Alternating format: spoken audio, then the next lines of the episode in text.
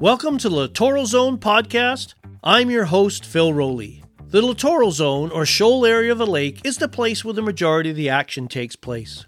My podcast is intended to do the same put you where the action is to help you improve your stillwater fly fishing. On each broadcast, I, along with guests from all over the world, will be providing you with information, tips and tricks, flies, presentation techniques, along with a few different lakes for you to explore. I hope you enjoy today's podcast. Please feel free to email me with your Stillwater related fly fishing questions and comments. I do my best to answer as many as we can prior to each episode, just before the main content. Thanks for listening. I hope you enjoyed today's show. This is Dave, your Wet Fly Swing podcast host, Phil Rowley, back for another huge episode of the Littoral Zone today. This is our chance to break down stillwater fishing from one of the best so you have the tools you need for success this season. Today's episode is sponsored by Chota Outdoor, legendary comfort and equipment you can trust. Chota insists on the finest materials and craftsmanship you can assure you have the highest standards of quality. You'll feel in control of the elements in your Chota gear. Every product is solidly backed with a no nonsense warranty against defects. Head over to wetflyswing.com slash Chota right now. That's Chota, C H O T A, to support this podcast and the Chota Outdoor family right now. Established in 1928, Dette Flies is the oldest family run fly shop in the world, now in their 94th year. Dette's mission has always been to supply the fly fishing community with the finest products and services. Every fly they sell is either tied in house or by a handful of select domestic tyers. Please head over to wetflyswing.com slash Dette to grab your in-house flies today. That's wetflyswing.com slash Dette. D E T T E to support this podcast and the oldest fly shop in the world. Hello, everyone. Thanks for spending time with me today and joining me on the Littoral Zone podcast. Today, we're covering part two of our in depth discussion on making sense of stillwater fly lines. But before we do, I want to take this time to answer a great question I received from Jerry regarding UV and its influence on materials and flies itself. Jerry was asking a question about tying fabs and blobs, two great attractor patterns, um, and do the UV materials make a big difference? He's fishing in Arkansas primarily for crappie and seems to notice that the UV increases uh, his takes twofold. He wondered if my experiences were the same. Well, I'm a big believer in UV as far as fluorescence. I love to have fluorescent materials either completely or partially involved with the fly. A lot of hot spots, hot beads, those would be examples of partial involvement. And complete involvement, where the fly is made primarily of these UV materials, would be your still water attractors. Your flies, as Jerry had mentioned, your fabs, blobs, apps worms, Wotsits, ecstasy worms, the whole list. We'll have to have an episode one day on attractor techniques in the near future. But I'm a big believer in those in certain conditions. I love fishing patterns with UV in them on overcast days where the water is clouded, and particularly in deep water where those fluorescent materials are going to pick up any available light and reflect it back and draw fish in. So these flies work well on their own and work especially well when you're fishing a team of flies, multiple flies, where you can use that vibrant UV fluorescence to attract fish into your flies. Perhaps they'll eat the attractor, or more often than not, they come in for a look, see that attractor, and then look downstream or down leader from there or up leader, depending on where you've got that UV fly positioned and eat something more natural. So they're a real part of my Stillwater game, and I encourage you to add them to yours. And that's just a great question, Jerry, and one I get asked a lot. Okay, let's jump into this one and let Phil do his best mic drop as we head out onto the water. If you have questions anytime, you can reach out to Phil or me. You can head over to wetflyswing.com or check in with Phil. All right, it's part two of our uh, in depth discussion of making sense of stillwater fly lines. Now, if you listened to part one, which I hope you did, it sort of explained where we were going with this journey through stillwater lines. The goals were to uh, give you an understanding of why you'd need multiple lines to be successful on lakes. I think most people, when they come from a river and stream environment, they're used to probably having just a floating line, and that allows them to fish a variety of different techniques. You can nymph with it using indicators, you can fish dries and emergers, you can fish streamers, but when you get to lakes, you see there's a lot of line options and it can be a little overwhelming. I think over the course of, of uh, these two uh, episodes, you'll see I'll have around 20 fly lines with me on any given day when I'm on the water in my kit bag, and I'm just trying to explain why you need all those lines and what all their purposes are. When it comes to, to um, lakes itself, season fly fishers carry a lot of fly lines with them. I think I mentioned in the first episode about uh, competition anglers uh, and the demands at competition have a lot of options with them when they're on the water, and that could be in excess of 30 different fly lines, perhaps even 50 fly lines, which, you know, some of them are a blend of, of different line functions, others are different line types, and some are just niche lines that are or were available that uh, had a specific application and you always wanted to have one of those lines on you in case you ran into a scenario for using them. So a bit like the only the paranoid survive, I think I joked about. So and there's many options, of course, and this gets overwhelming and, and can be a little daunting both on which lines to buy and of course the good old pocketbook. It can add up pretty quick sometimes. So you want to make sure that when you get a fly line, you make the best choice you can so you're getting value for your investment and you know what the line types are, when to use them, and how to use them. And that's what we talked about in great detail as well. We talked about how fly lines were made, the outer coating, the cores, the different cores out there. We have, you know, uh, multi-filament uh, Dacron type cores. We have monofilament cores, which we'll get into a little bit deeper detail today in the sinking line section. And we have low stretch cores. And I'm a big fan of low stretch cores, as I mentioned in that first episode, um, because they offer so many advantages. First of all, increased sensitivity. I get a little better bite detection. I, I don't miss as many or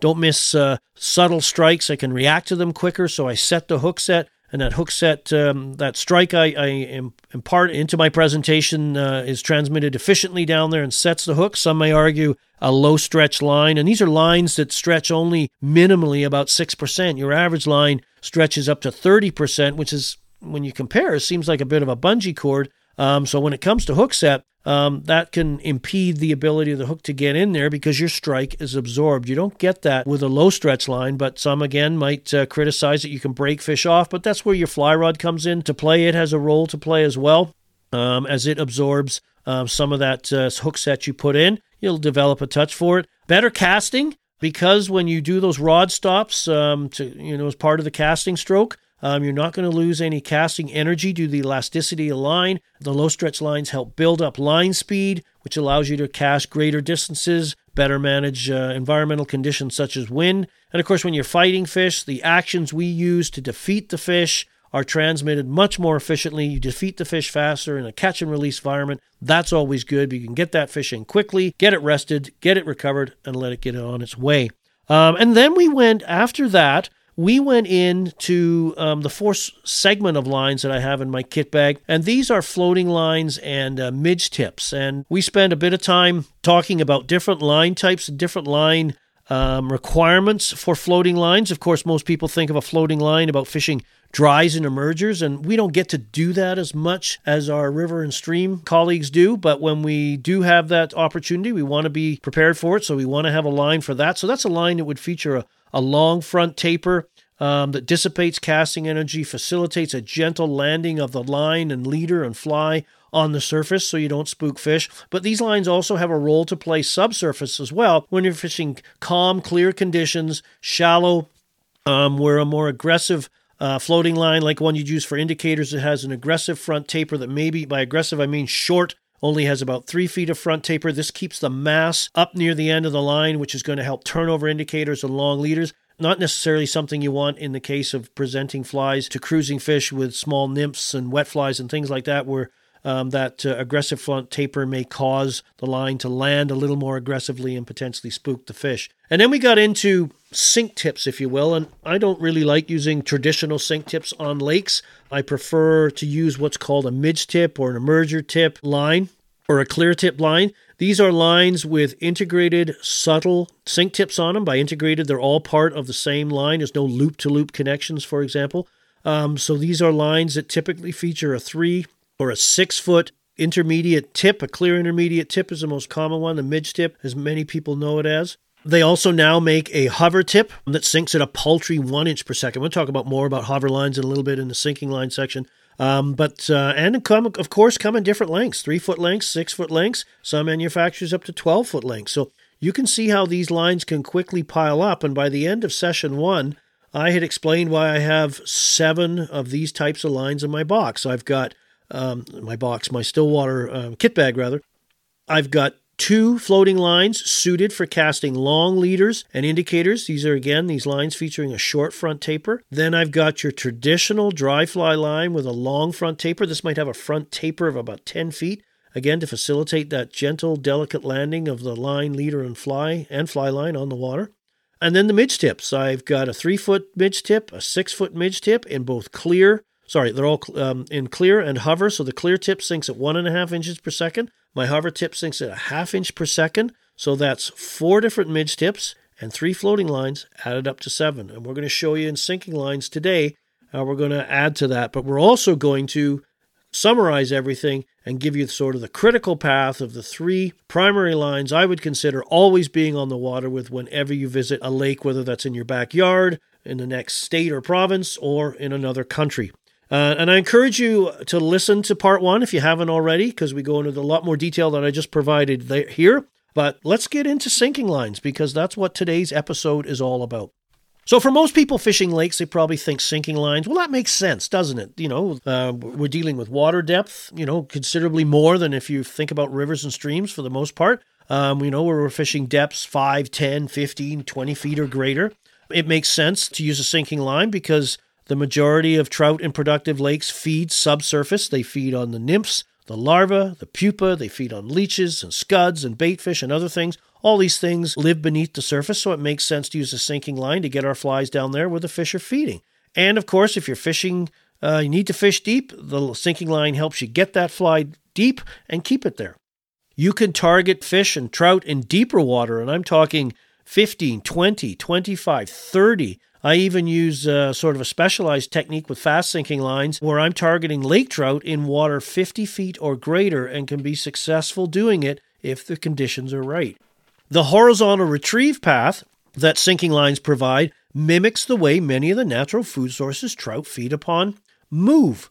So, leeches, if you think about it, move horizontally, minnows swim horizontally, scuds move horizontally, damselfly nymphs. About the only food sources that move vertically or on an angle towards the surface are emerging nymphs and pupa, chironomids, caddis pupa, mayfly nymphs, those kind of things. So, for the most part, the sinking line gives you that horizontal retrieve path that's necessary for success.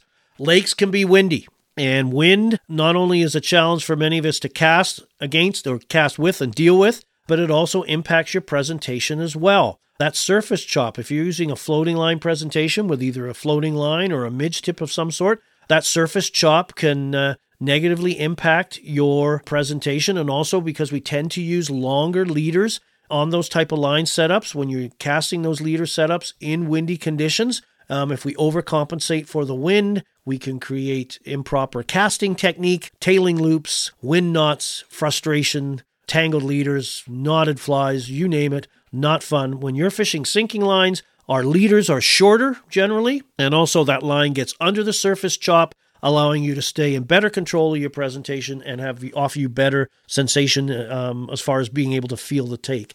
And of course, depending on the line type you use, its uh, design, its sink rate, and the time you let it sink, you have the ability to work a variety of depths from top to bottom and cover the entire water column, which is really important when you're searching for fish, particularly in deep water, because they are not always near the bottom. Either there's no food there or environmental conditions um, don't there's not enough oxygen down really deep for them to get there, depending on the species um, of trout you're, you're feeding. Of course, lake trout can feed deeper, but most of our other trout species, of course, lake trout or char, feed a lot shallower. So we they can be suspended. You could be fishing 40 feet of water, and those fish could be 15 feet down, 20 feet down, and a sinking line allows you to work down through to those areas and find those fish.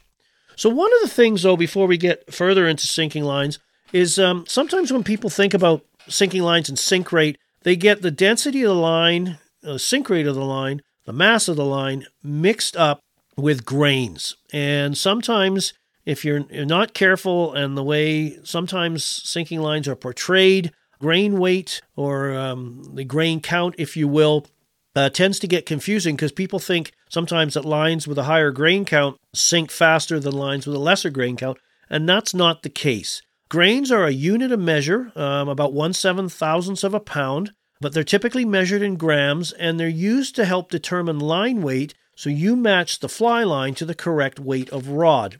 So, how they do this is the American Fly Tackle Manufacturers Association, AFTMA, set a standard that uh, the grains measured over the first 30 feet of a fly line are used to determine the line weight. So, whether that's a sinking line, a intermediate line, or a floating line, they all have a specific grain weight. So, for example, I believe, you know, I could be wrong here, probably am, but uh, 150 grains is equivalent to a five weight, and I believe 170 grains is equivalent to a six weight. That's a 20 grain difference, and it may seem like a lot, but basically that's the weight of one business card. So there's often confusion.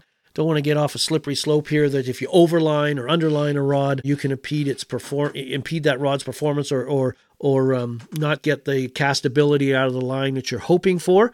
And that's not necessarily the case. Of course, if you obviously put a 10 weight on a 3 weight, that might have some negative impact on your on your equipment, but that's not commonly done. done. But uh, again, grain weight has nothing to do with sink rate. Sink rate is a reflection of density and is measured in inches per second, which we're going to talk about that a little bit uh, more depth when we get into the further on in today's episode. So grain weight is uh, sometimes used though in conjunction with sink rate, particularly when you're using fast sinking lines you know, outside of the uh, Stillwater world, I can think of striper lines, for example, are often measured uh, sometimes in grain weights because you can use um, these lines on different rods. So you'll sometimes see manufacturers have a grain weight of 250 grains or 350 grains.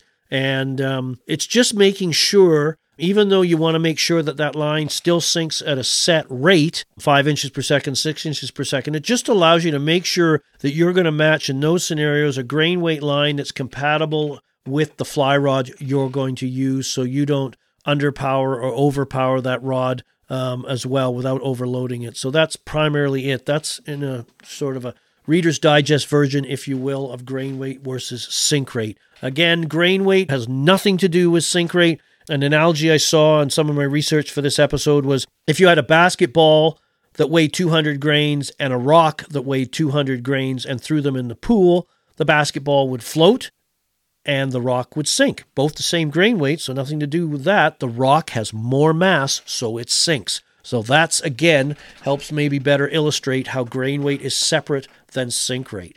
So one of the things you'll see with sinking lines in relation to density is density compensation. It's a uh, a feature you'll find on sinking lines, and it started many years ago when sinking lines first came out. A lot of times were double taper lines. The tungsten powder that the fly line coating is impregnated with to help sink the line, give it uh, mass, density, if you will, to sink, um, was not always evenly distributed along the line. And consequently, because the line was thicker in the middle or belly section of the line, that's where the tungsten powder was concentrated, and the line sunk in a U shaped, or often referred to as a hockey stick profile.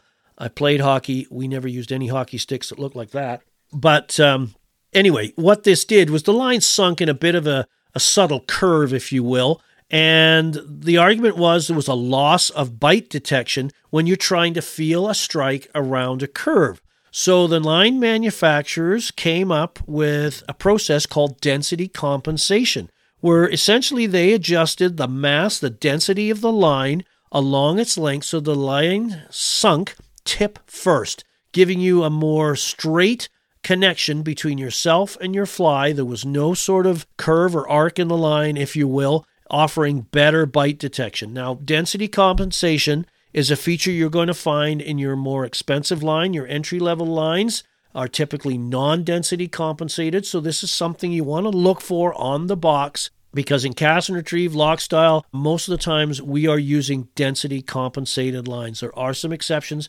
I'm going to talk about that in a second in scenarios that those compensations would prove to be a benefit for you.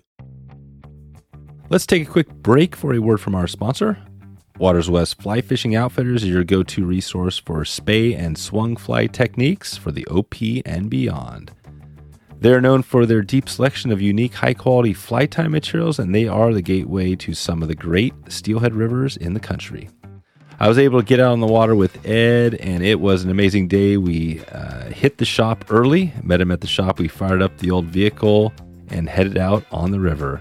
Ed is the type of guy that you feel comfortable right from uh, minute one, and it was a good day. We ended the trip uh, four buying into this unimproved boat ramp, pulling the boat out, and we ended up with a great opportunity and landed a nice, very nice chromer and had a few other touches. Fished one of the great rivers in the country. It was amazing. Not only do they cover steelhead, but all species in the area, and they have a passion for all fish that swim up or live around salt. They can outfit any angler from the beginner to the most hardcore fishing bum you can imagine. They have a great online store, fast shipping, and uh, you will be supporting conservation when you support Waters West. Please check in with Ed and Kyle right now to say hi and let them know you heard uh, from them on this podcast. And you can do that right now, wetflyswing.com slash waterswest. Understanding sink rates is important because as lines sink, from as slow as like a hover that sinks at one inch per second, all the way down to your fastest sinking lines that are anywhere from seven or even eight or nine inches per second now, depending on the manufacturer. Hover to seven is probably common through most line manufacturers. Um, they all get to the bottom. It's just a matter of time. So a, a hover line that sinks at one inch per second, for example, it's going to take you know two minutes to go 10 feet. It's going to take a while. Whereas a line that sinks at seven inches per second, it's going to take about 15 to 17 seconds to get down to 10 feet. So they're all going to get there. It's just a matter of time. And of course, when we're choosing sinking lines, it's not a race to the bottom. Factors that govern um, scenarios I'm going to, which line I'm going to choose, whether I'm anchored or fishing loch style from a drifting boat. I personally don't like to troll. I like to move the fly through my presentations to uh, induce a take, just my personal preference. But anyway, so that's going to have an influence if you're drifting downwind. So when we fish loch style, again, something we can get into in a future date, and I can bring some great guests in there to help talk about it as well you're fishing downwind, wind at your back, casting downwind, and retrieving the flies back towards you. Um, advocates of this method, you're covering a lot of water. You're always presenting your flies to fresh fish, whereas trolling, of course, you drive over the fish first in theory, and then your flies follow, which could spook them, especially in shallow, clear conditions.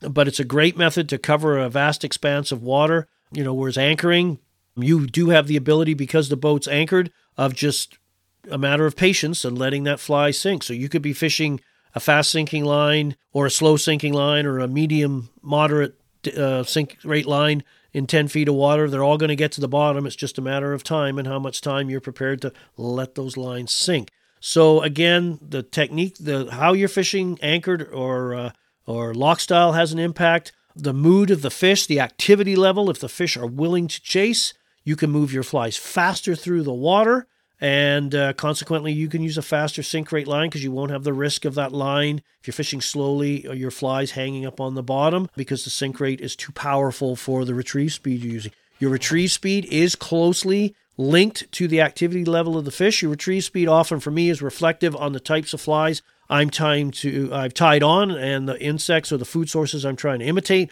So scuds chironomid larvae those kind of things don't move very fast uh, leeches are capable of moving uh, at a reasonable pace, and of course, baitfish can scoot and dart as well. Uh, big dragonfly nymphs uh, can also scoot along as well. Nothing is an Olympic athlete down there. They don't have any rocket packs strapped to their back, so most times in lakes, people do tend to move their flies too fast. But that has an impact on them as well. And of course, the water depth. Um, how deep do you need to get down? Because most of our presentations in still waters are governed, for the most part, getting our flies within say one to three feet of the bottom where the fish feel safe to feed. And of course, that's where the majority of the food lives, in and amongst the weeds and other debris that um, cover the bottom.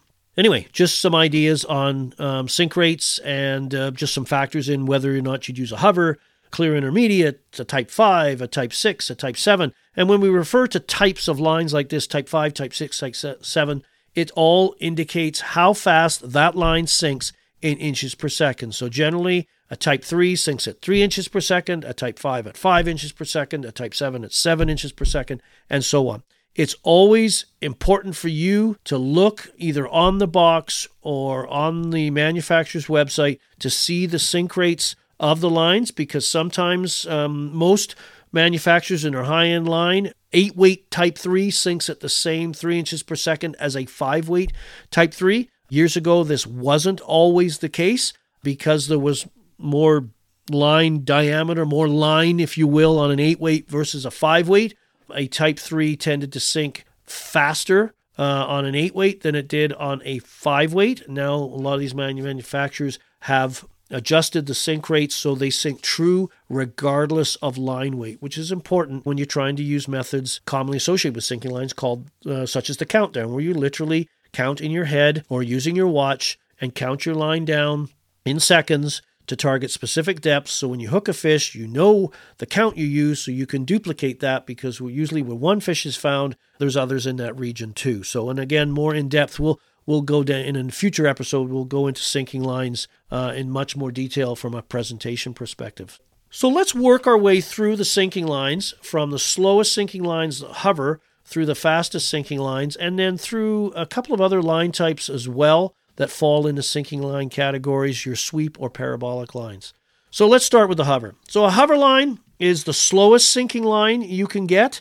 Typically sinks around one inch per second, depending on manufacturers. Some manufacturers don't call them hovers. Some um, use terms like slow glass, things like that. But the slowest sinking line is typically around one inch per second. These lines are not, in my experience, typically density compensated. So you do get a bit of that U shaped or sweep presentation, which we actually use to our advantage. They are uh, an excellent line for fishing in the shallows or just subsurface. So you could be fishing, you know, a really calm, clear day and fish are in the shallows. You could perhaps you're fortunate enough to see them. If you tried using a floating line and a long leader, you may not get the accuracy you need, or you might accidentally crash that line on the surface and spook them. A hover line allows you to fish a shorter leader. And, you know, typically for my sinking lines, single fly scenario, I'm fishing leaders from 9 to maybe 15 feet long, depending on conditions and the number of flies I've got on there. More flies on your leader, generally, the longer the leader you're going to use. That hover line will slice just underneath the surface, yet won't overpower the presentation. I mean, won't drag everything down to the bottom. You'll have enough time to keep those flies up off the bottom and hopefully catch a few fish. They're great for fishing um, just subsurface as well. If uh, fish are feeding on emerging uh, nymphs or pupa and you want to keep your line and your presentation just underneath the surface where the fish are feeding, because once you get below them, you're underneath of them and you're not going to get any response from your flies. You have the best flies in the world, you're just not fishing them in the right place.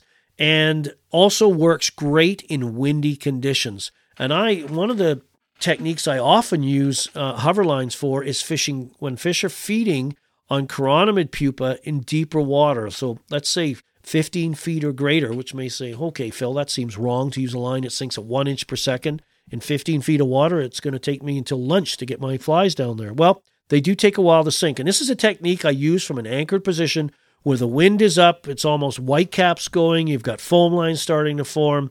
It's just using midge tips or floating lines with indicators or long leaders isn't practical. Remember that chop on the surface is going to potentially negatively impact um, your fly presentation because that sort of wavy action that the, the surface chop puts on your fly line transmits down to your fly. And probably more importantly, you're losing contact as that line pitches and rises, uh, you know, rises and falls in the swells and the chop. Um, you lose connectivity um, with your fly and potentially miss takes. So the hover line allows you to get through that, and also dealing with windy conditions and long leaders, as I mentioned earlier, can be problematic from a casting perspective.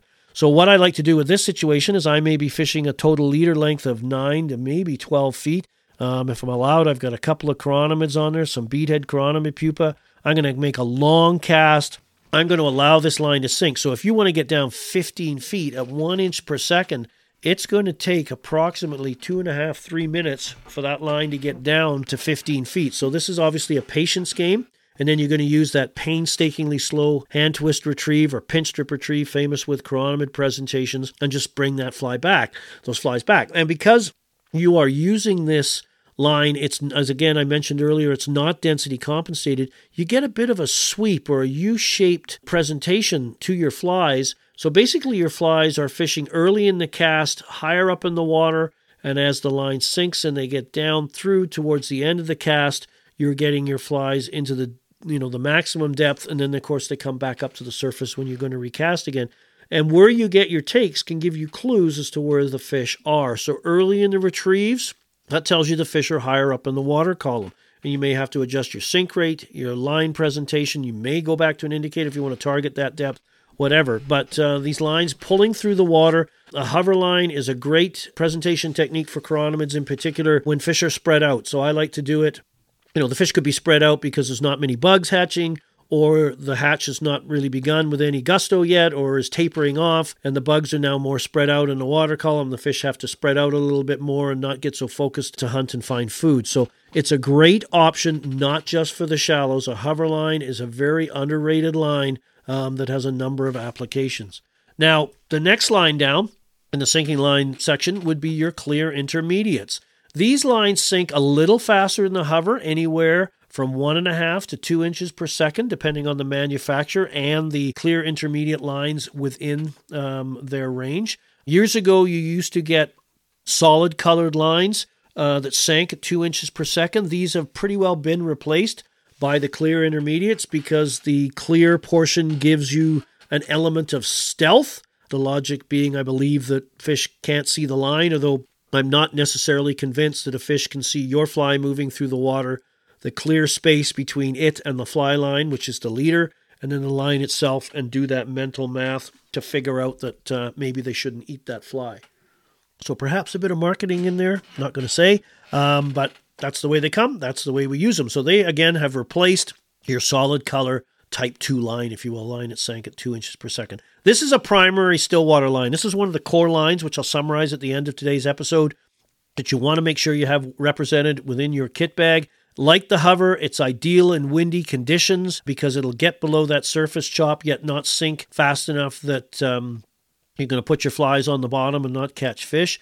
Like the hover line, these lines aren't density compensated because you need tungsten powder to do that. Tungsten powder is dark and of course, you wouldn't have a clear intermediate if you had a dark substance in it. Although, having said that, many of the line manufacturers now offer a camo appearance to their clear intermediates. They're still transparent or translucent, but they have kind of a model look to them that allows them to blend in with um, just different light rays in the water and uh, bottom shadow. And I think that's where the clear intermediate comes in, particularly on um, shallow, clear conditions, clear water, where line shadow is an issue. So, line shadow, I mean, your line is moving through the water, the sun is beaming down on top of it, and it creates a shadow along the bottom. And it can look like a two by four, if you will, depending on how deep the water you're fishing and how far the line is above the bottom.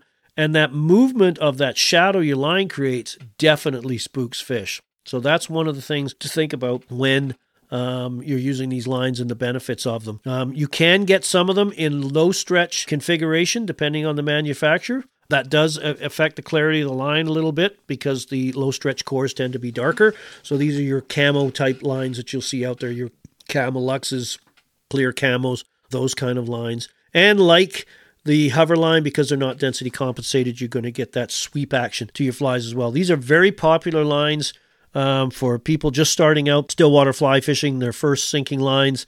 Um, very versatile line. You can use it if you like to paddle or troll in a float tube or a pontoon boat. They're ideal for that and allow you to cover, depending on how you use it, and as far as anchored or unanchored, like I talked about earlier, um, you can cover a wide range of depth. So definitely a line you want to make sure is represented in your kit bag.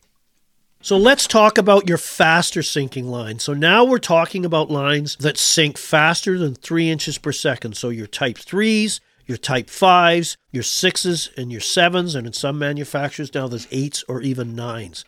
So again, typically, as I mentioned earlier, the line type equals the approximate sink rate of the line. I always say approximate sink rate because there's lots of factors that influence, or one primary factor in my mind that influences sink rate of line, that's water density, and it changes. The cooler it is, the more dense the water is, this will have some impact on the sink rate of your line. I've I've often teased manufacturers, and you can sometimes see it on their graphics they use to illustrate their lines that these lines are uh, you know best suited from one to five feet, five to ten feet, ten to twelve feet, etc. like that. And the way the graphic works is this line appears, if you're unfamiliar with it, that that line would stop at twelve feet or fifteen feet and just stop there, and then you retrieve through. And I think I mentioned this in the first episode of this uh, series that if they had a fly line that did that, I'd be all over it because that would be pretty darn cool that if you wanted to get to 15 feet, you would just choose the line that stopped at 15 feet and you kept your fly there all day long.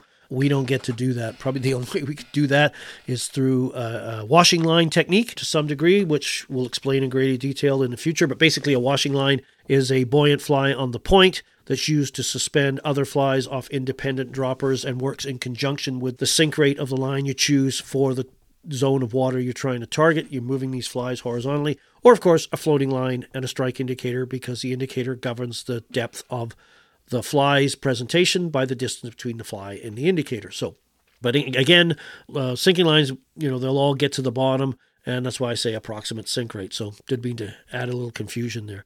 Um, we tend to use um, the faster sink rate lines for getting into obviously much deeper water. Uh, moving flies fast through the water, a very common line to use when fishing attractor techniques, where we're using gaudy flies fished at pace, not necessarily to uh, initiate a feeding response, but one more out of territoriality, aggression, or curiosity. And there's also a method we call dangling, where we fish fast sinking lines vertically below the rod tip. It is a technique we uh, I first learned about and used fishing chironomids in deep water, emerging chironomid pupa or larva, by suspending a fly a foot off the bottom, literally letting it dangle below the rod tip and waiting for the fish to take the fly. And the takes with this method are aggressive. Once you have that first grab, that dangling take under your belt, you pretty well don't want to do anything else for a while because that take is so exciting. It's savage, it's aggressive, and it's a lot of fun.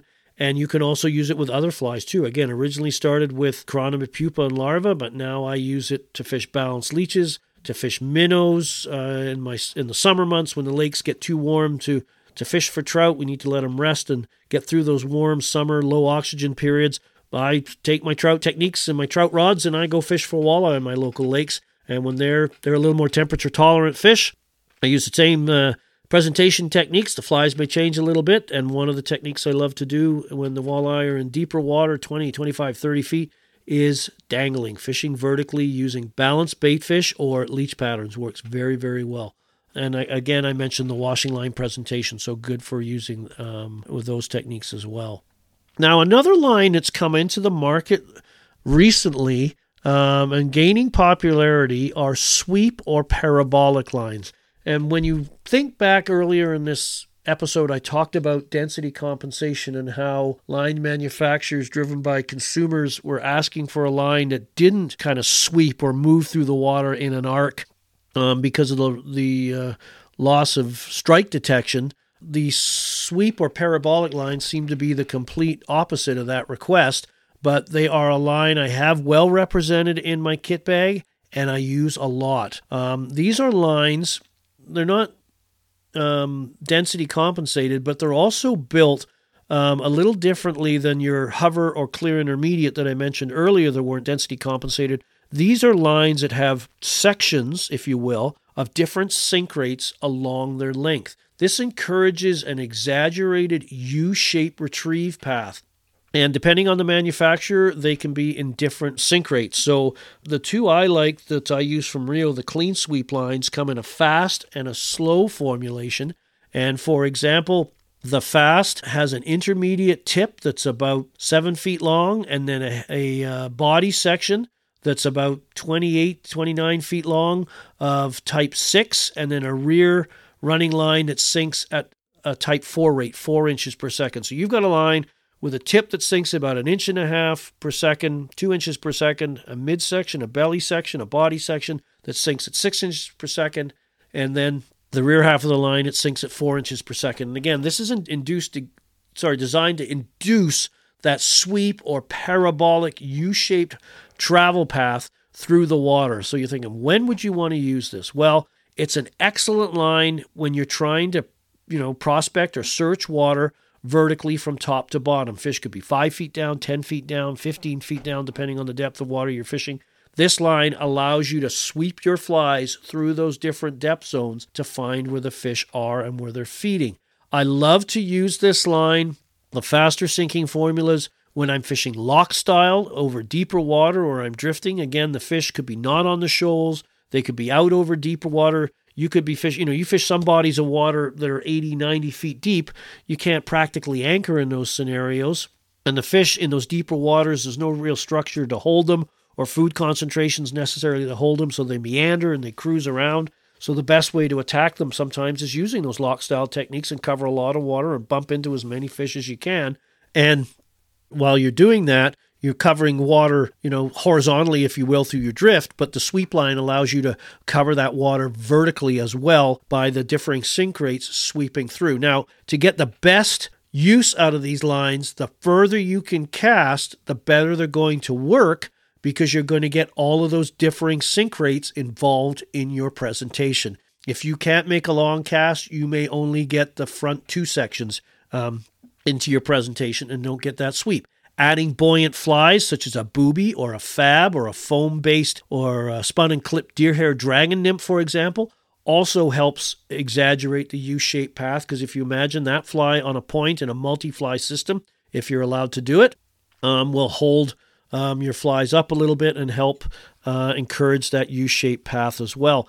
I also like to use the slower sinking formulas, particularly when I'm using boatman and backswimmer patterns, which are a common uh, food source in early spring and fall on my local lakes. And these are an air breathing insect that comes up to the surface, traps a bubble of air um, along its body, and then swims back down to do its thing and constantly has to recharge that air bubble. And so that gives these insect a U-shaped travel path, if you will, from the surface to the bottom, back up to the surface, back up to the bottom. So a slower sinking, a slower sweep or parabolic line in that scenario in shallower water, just a slower sink rate is allowing you to imitate that natural travel path of those insects without sinking too fast and screwing up your presentation and catching weeds and other bottom debris. And also, proponents of these sweep lines believe that you will get a better hang at the end of a presentation because there's a more vertical line path at the end to pull that fly up through different zones. And again, if you're not familiar with it, the hang is a critical part of any subsurface presentation. And even, you know, when I use uh, floating lines and long leaders,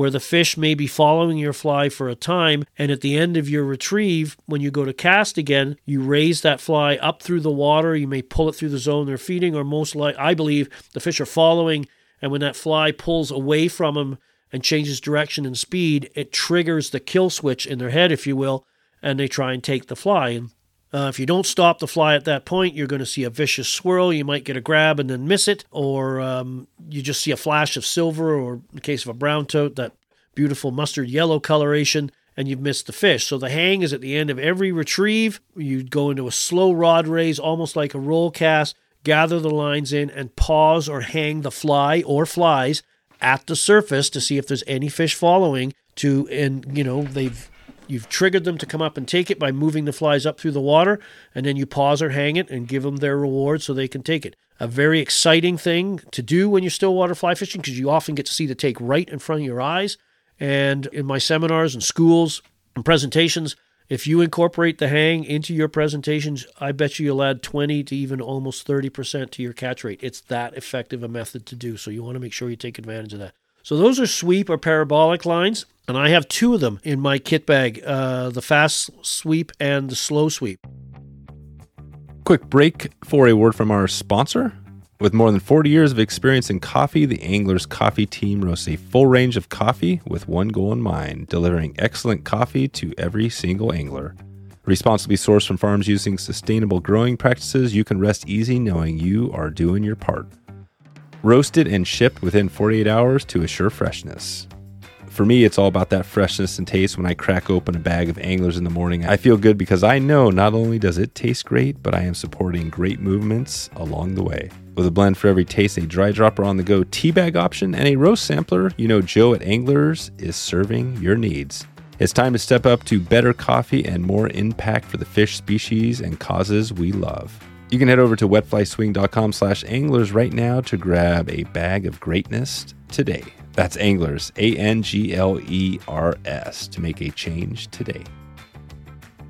One of the things you'll see on many sinking lines today is a thing called a hang marker. It's a physical marker on the line. Years ago, we used to put them on ourselves using high vis tying thread on a bobbin. We would literally hold the tag end of the thread against the fly line and then spin the line, which would encourage the bobbin to spin and wrap around the uh, line and create a focused band of thread. You wanted to keep that bobbin on a short leash so you didn't remove a few of your teeth. And it took a bit of practice to get those lines to line up neatly. And then you would uh, finish the, do a whip finish essentially, like you would finish a rod guide on there and uh, finish the thread off, remove it, coat it with some super glue, maybe a little Aquaseal or um, Knot Sense, and uh, it would create a little bump, visible bump on your line. You could see the color and you could feel it as well. It didn't impede the castability of the line at all, but it um, we tended to put them 10 and 20 feet uh, different increments along the line. And this was sort of your, I call it my wake up point. When I'm doing a retrieve, I would feel or see that marker and know that I was at the end of the retrieve and it was time to think about inducing the hang. So um, now, uh, line manufacturers have put this on the lines for us. Um, some manufacturers, it's a focused little spot like my thread wraps. Others, it's a um, change in the texture of the line or the color, but some clue that the end of your retrieve is near and it's time to initiate the hang. And also, um, some manufacturers put them, the, the manufacturer I, I use a lot, Rio, we use, we have them there at 20 feet. And I like them at 20 feet as one of my favorite places because, first of all, from a casting perspective, that's the ideal pickup point. You've got the right amount of line outside of the rod tip to properly load the rod so it casts efficiently. You've got to have that enough line outside of the rod tip so you have enough mass to load or bend the rod so it'll cast properly for you. The hang marker at that point also gives you the option of initiating the hang at the rod tip halfway down the rod or right back at your hand, depending on how long your leader is, clarity of the water. So, usually, if I'm fishing shorter leaders, clear situations, I might initiate the hang at the tip simply to keep my flies a little further away from me and my uh, watercraft so the fish doesn't see it and spook. But other times I might choose on a longer leader situation to bring that hang marker right back into my hands at the reel during my retrieve. So you experiment with it, and with the hang, you fish fast rod raise, a slow rod raise. You can hang it for five seconds, 10 seconds, 20 seconds. You're always playing around to see what the fish like um, because they'll tell you. And a lot of times when you look, you look down and you bring the flies up, and lo and behold, there's a fish or two fish following. And, and sometimes you pull it out. I remember one time doing the rod raise, raised it up, and then saw nothing, and then just right then and there initiated the cast, and lo and behold, a fish showed up. And it was pretty aggravated that its lunch it was following was left and was zigzagging all around in front of me. And I literally just flopped the flies right in the general vicinity of the trout. As soon as those flies hit the water, it turned on it like a rabid dog and snapped those flies up. So pretty exciting to see. And again, if I hadn't have done that and done any kind of hang, I never would have got that fish. So Again, a great way to increase your catch rate and something you should look for on your sinking lines. But again, you can add them yourself. Another way to do it without the thread is you can buy, um, I'll make a point of putting this in the show notes. You can get Dacron based bobber stoppers. So these are, imagine, backing on a little plastic tube that's almost like a um, nail knot, long tag ends on each side. You would slide your fly line up the tube when you get it uh, where you want it on your line, you would then gently massage that backing bobber stop off the plastic tube. It would now be sort of loosely around the fly line. You'd grab both tag ends to snug it up evenly and give it a hard tug and lock it in place. And you trim the tag ends, coat it, or whatever. Um, you can also use them as line markers when we do the dangling, for example. One of the benefits of a hang marker is uh, um, if you're not fishing vertically too deep, and you don't want to go through the process of after every fish having to reset the depth of your flies once you've done your initial depth set and uh, how we typically do this without getting too deep into another subject matter is we clip a weight to our fly lower it over the side put our rod in the position we're going to fish it with our rod tip at a set distance off the water typically three or four inches so let it sit there. I start reeling that line up, and eventually that reeling in action is going to pull that weight so it's just kissing the bottom, and you'll see your rod tip noticeably bend down. I reach up in front of my fly reel about one foot, pull that fly line back to my retrieve hand, reel that little bit of slack in, strip the line in, unclip the weight, and make the cast. And now I know when that line sinks tight off the end of the rod tip with my rod tip three to four inches off the water, it is going to be hanging about a foot off the bottom perfect spot for this presentation.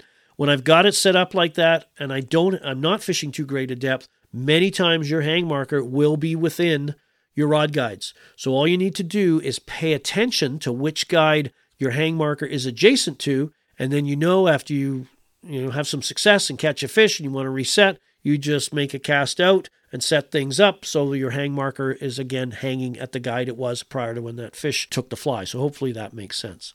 Now, throughout this uh, two part series, probably many of you are wondering, Phil, okay, how do you manage all of this? Because let's do a little bit of line summary here.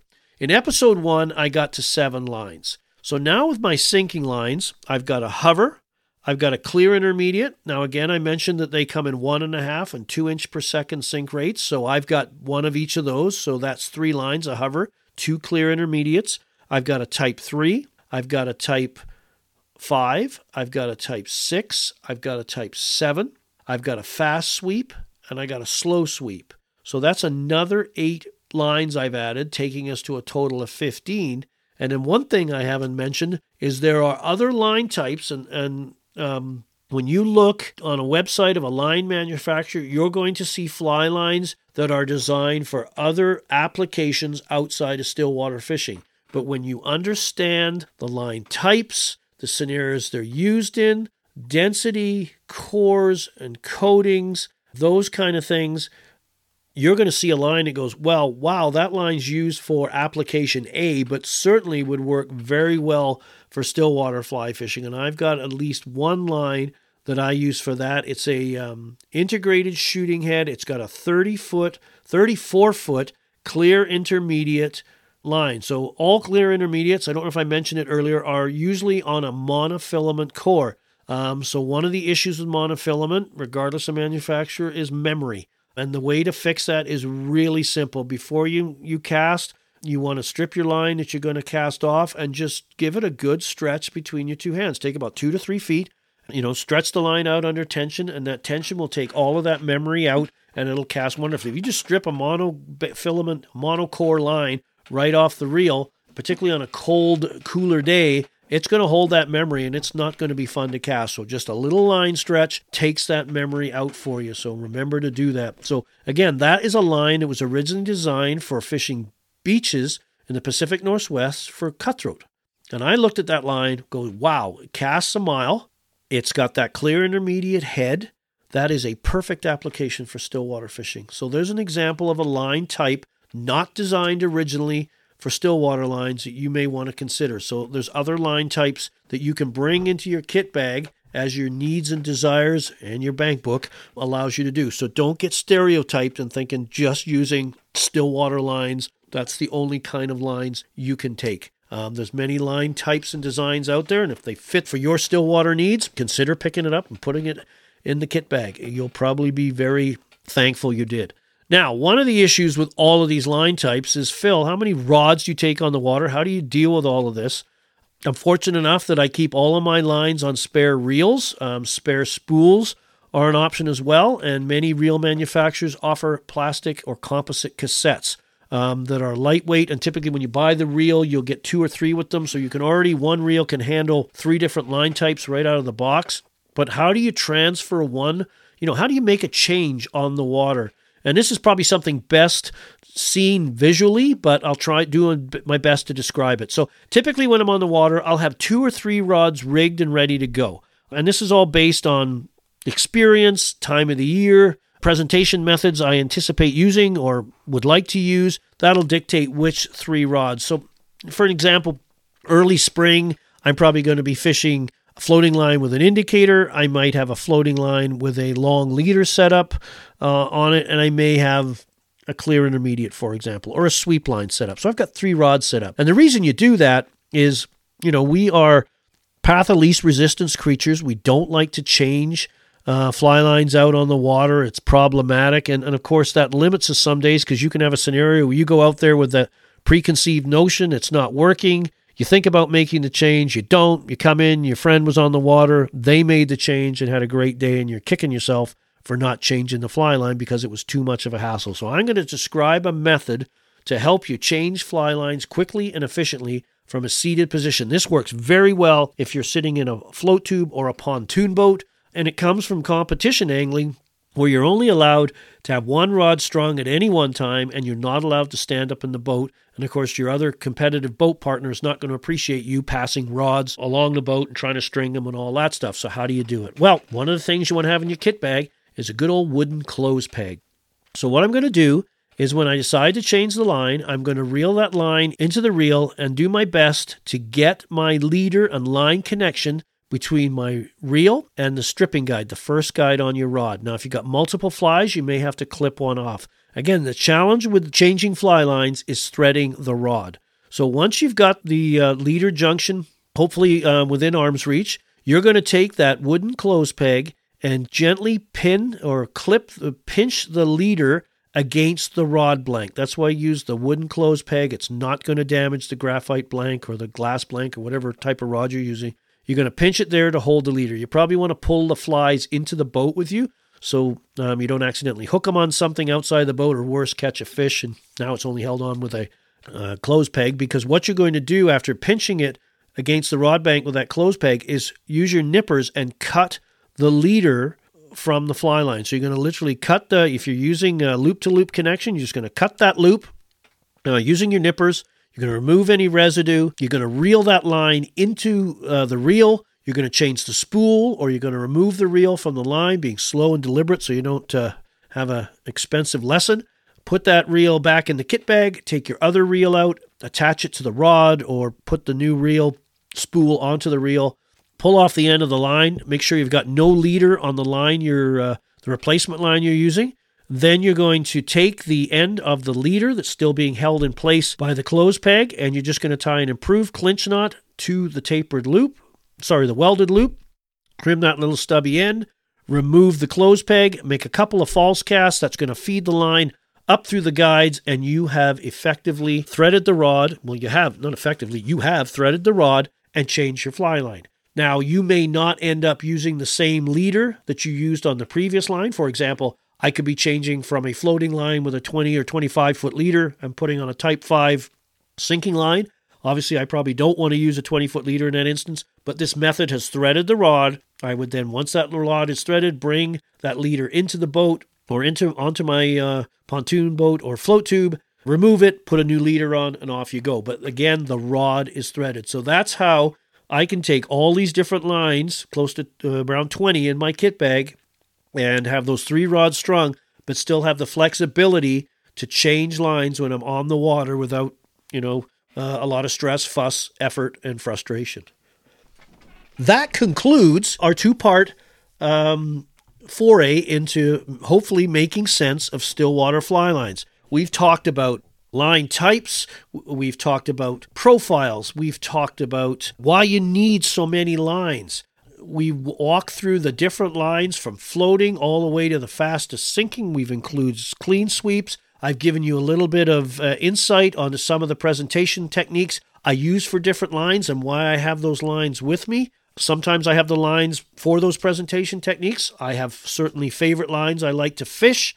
I have scenarios that are put in front of me that dictate I have to use those lines. It gives me the versatility to handle as much of the different presentation challenges we're given on lakes by choosing the lines. So, really important to do that. So, again, I've got my summary of my lines.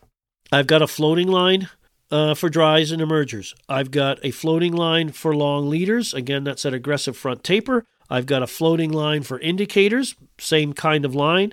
I've got midge tips or clear intermediate or um, emerger tips I've got them in three foot lengths, six foot lengths, and two different sink densities on the tips, so that adds up to seven.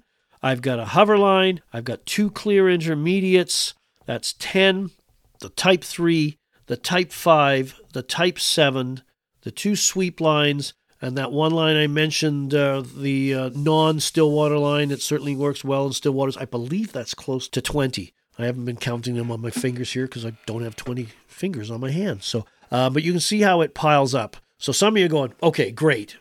That's not my reality. I'm not going to be able to justify that, or, or it's going to take me time to accumulate those lines. What ones do I need? So I mentioned at the beginning of both of these presentations, I was going to give you the critical path. And the critical path, if I had just three lines to use on lakes, if you had to choose, I would definitely have a floating line that is best suited for fishing indicators and long leaders. So that is a floating line with an aggressive front taper, a short front taper that keeps the mass of the line near the leader. That mass helps turn over mass in the form of leader length and multiple flies, if, uh, if you're allowed to fish multiple flies, or to fish indicators where we have an indicator, we have a barrel swivel, we have a bead headed fly, we have level, thin level leader to ensure proper vertical sink on our presentation. That's the kind of floating line I would have. You definitely probably don't want to have a floating line suited for dries and emerges in that case. The line profile and construction and makeup just will really struggle trying to cast those rigs. Next one you'd want to have is your clear intermediate that sinks at about one and a half to two inches per second. This is a line that's going to allow you to fish shorter leader lengths. It's going to allow you to fish in windy conditions because that line will get under the surface chop. It's got a slow sink rate, so you um, allows you to use slow pace retrieve, which is what the majority of your presentations will be focused around because the food trout feed upon in lakes do not scoot around at warp speed. So that allows you to stay in control of your presentation. You can cast and retrieve with this. You can paddle around and mooch with it if you want, kind of strip and troll, kind of a blend in a float tube or a pontoon boat. You control with it outright, a very, very versatile line. And then a fast sinking line of some sort. I'd probably recommend a Type 5 sink rate, a line that sinks at 5 inches per second.